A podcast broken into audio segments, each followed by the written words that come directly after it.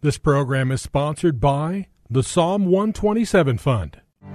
For Zion's sake, I will not keep silent. For Zion's sake, I'll not hold my peace. Welcome to For Zion's Sake. Isaiah 62 1 is taken directly out of the Hebrew Scriptures when the prophet Isaiah declared, For Zion's sake I will not keep silent, and for Jerusalem's sake I will not keep quiet, until her righteousness goes forth like brightness, and her salvation like a torch that is burning. Your hosts for the program are Shelley and June Volk, Jewish believers burdened to see Jew and Gentile become one. Believers strengthened in their faith and for their Jewish kinsmen to come to the saving knowledge of Jesus as the Messiah, the Son of God. Bless the Lord. Good evening to you and welcome to For Zion's Sake. We thank you for joining us. We're the Volks. My name is Shelley. And my name is June. Hi, everyone. It's good to be with you as we continue the theme of Passover and the spring feasts. This is an extremely significant time of the year according to the God's calendar. We have entered into the spring feasts of the Lord, which God calls the appointed times of the Lord. On the 14th day of Nisan, which is the first month in the Hebrew calendar, we celebrate Passover, followed by the Feast of Unleavened Bread and the Feast of First Fruits, which first fruits refers to the resurrection of the Lord. Now keep in mind that in the New Testament, Jesus is referred to as Christ our Passover in 1 Corinthians 5 7. And Christ as the first fruits appears in 1 Corinthians 15 23. First fruits, of course, is resurrection day according to the appointed times of the Lord, three days after Passover. And for our Jewish listeners, Christ is the Greek word for the anointed one. So it's really Yeshua, the anointed one, Hallelujah. or Yeshua, Yes. our Messiah. Yes, Lord. Well, we closed yesterday's program with this statement. Another aspect of Passover is separation. Do you realize that with the Egyptian army appearing approaching the sons of Israel, with the mountains on either side of the men of Israel and the sea in front of them, they would have been destroyed if Moses did not obey the Lord who told him to lift up his staff, stretch out his hand over the sea, and divide it. Moses did that, and the waters were divided or separated, that Israel crossed the sea on dry land. So I believe another aspect that Passover presents to us, is, along with the Exodus, is the issue of separation. We read in Le- Leviticus chapter 20, verse 26 And you shall be holy to me, for I, the Lord, am holy, and I have separated you from the peoples that you should be mine. This was spoken to Israel, but it certainly is applicable to all God's believers today. God's first commandment after he created the heavens and the earth was, Let there be light. And we read in Genesis chapter 1, verse 4 God saw that the light was good, and God separated the light from the darkness. The Lord separated Noah and his family from an ungodly world. The Lord separated Abraham from his familiar surroundings in Ur of the Chaldees. Paul, called to be an apostle, was separated to the gospel of God. And at the end of the age, the Lord will separate the wheat from the tares, the righteous from the wicked, and the sheep from the goats. We read in 2 Corinthians chapter 6, verses 16 to 18 I will dwell in them and walk among them, and I will be their God, and they shall be my people. Come out from among them and be separate, says the Lord, and do not touch anything unclean, and I will receive you. I will be a father to you, and you shall be my sons and daughters, says the Lord Almighty. So again, we don't usually associate separation with the Exodus and Passover, but we really see, Junie, that is really part and parcel of what was going on. God separated our people of Israel from bondage and brought them in ultimately to the land of promise.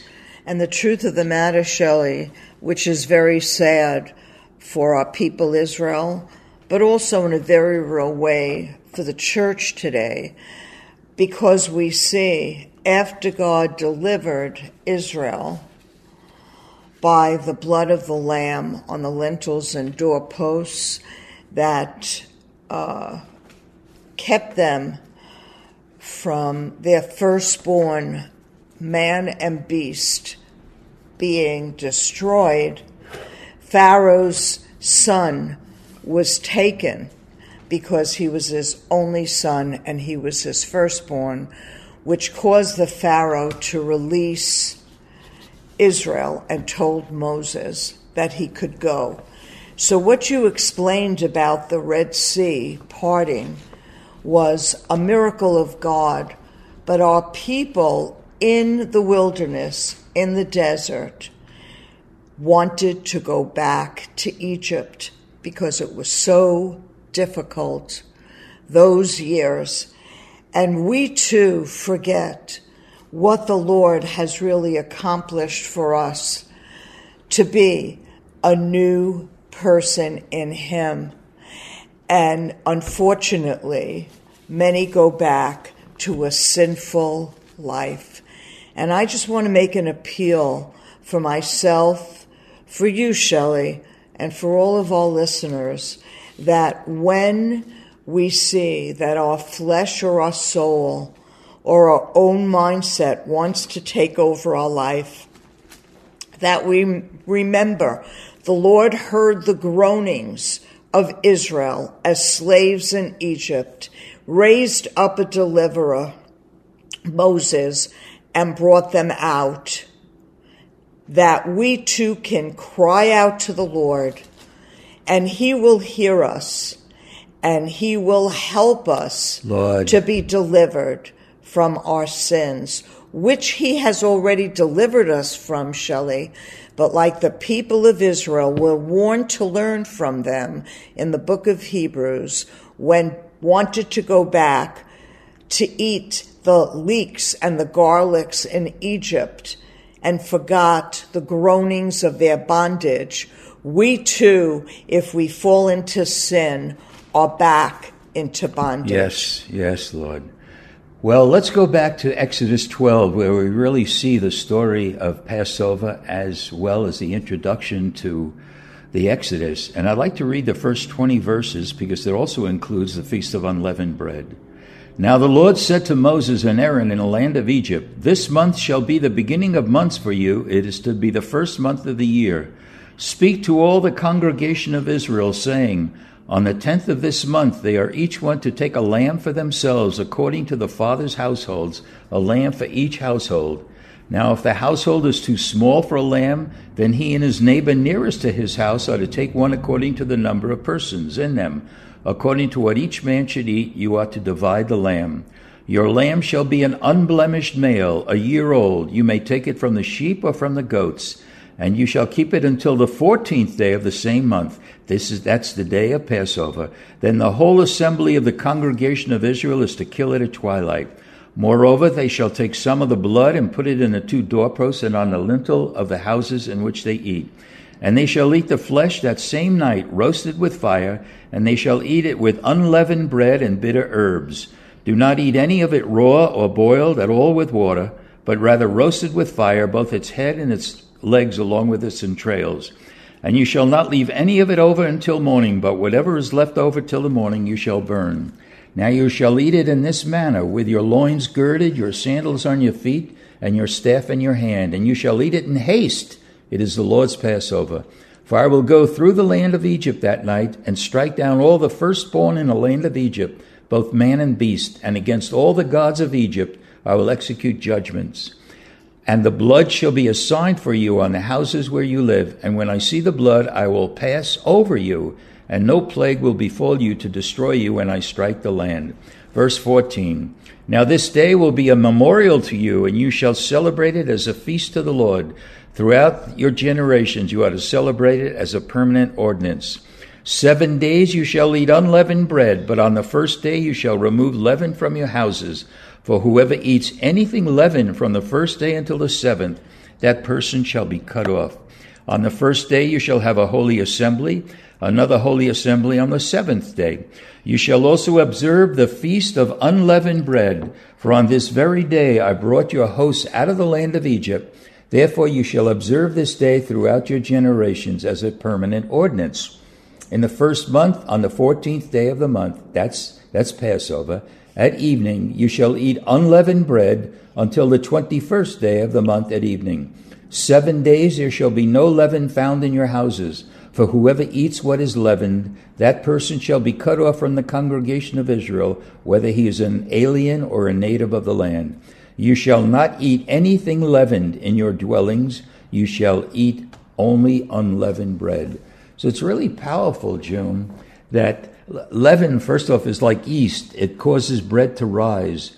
And Israel left in haste, so the bread that they took wasn't able to rise. There was no leaven in it. And that is why for seven days during the Feast of Unleavened Bread, we don't, uh, we're not to eat anything that contains leaven. Um, Just to also explain that leaven in the scriptures is symbolic of sin. Yes.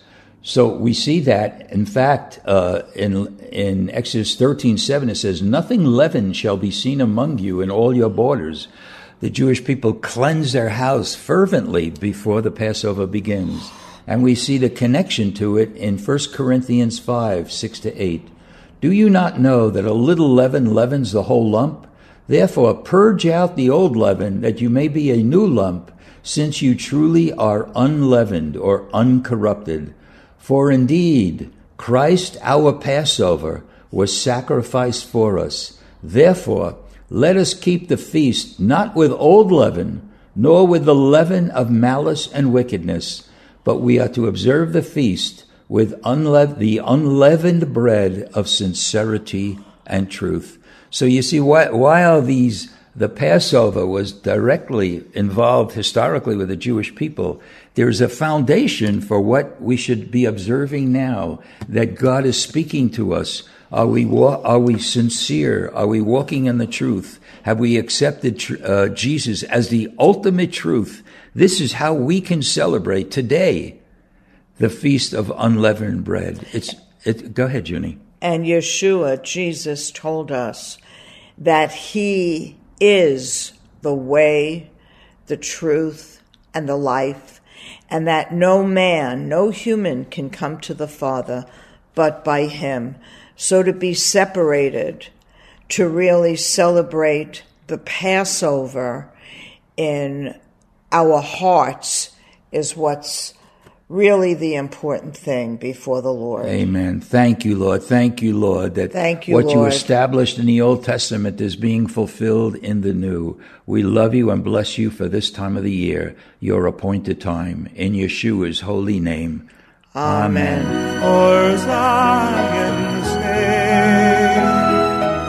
Thank you for joining us this evening. If you would like to get in touch with Shelley and June, you can write to them at P.O. Box 1784, Scottsdale, Arizona 85252. That's P.O. Box 1784, Scottsdale, Arizona 85252. And you can also contact them on their website, ShelleyandJuneVolk.com. That's ShelleyandJuneVolk.com. Until next time, the Lord bless thee and keep thee. The Lord make his face to shine upon thee and be gracious unto thee. The Lord lift up his countenance upon thee and give thee peace. This program was sponsored by the Psalm 127 Fund.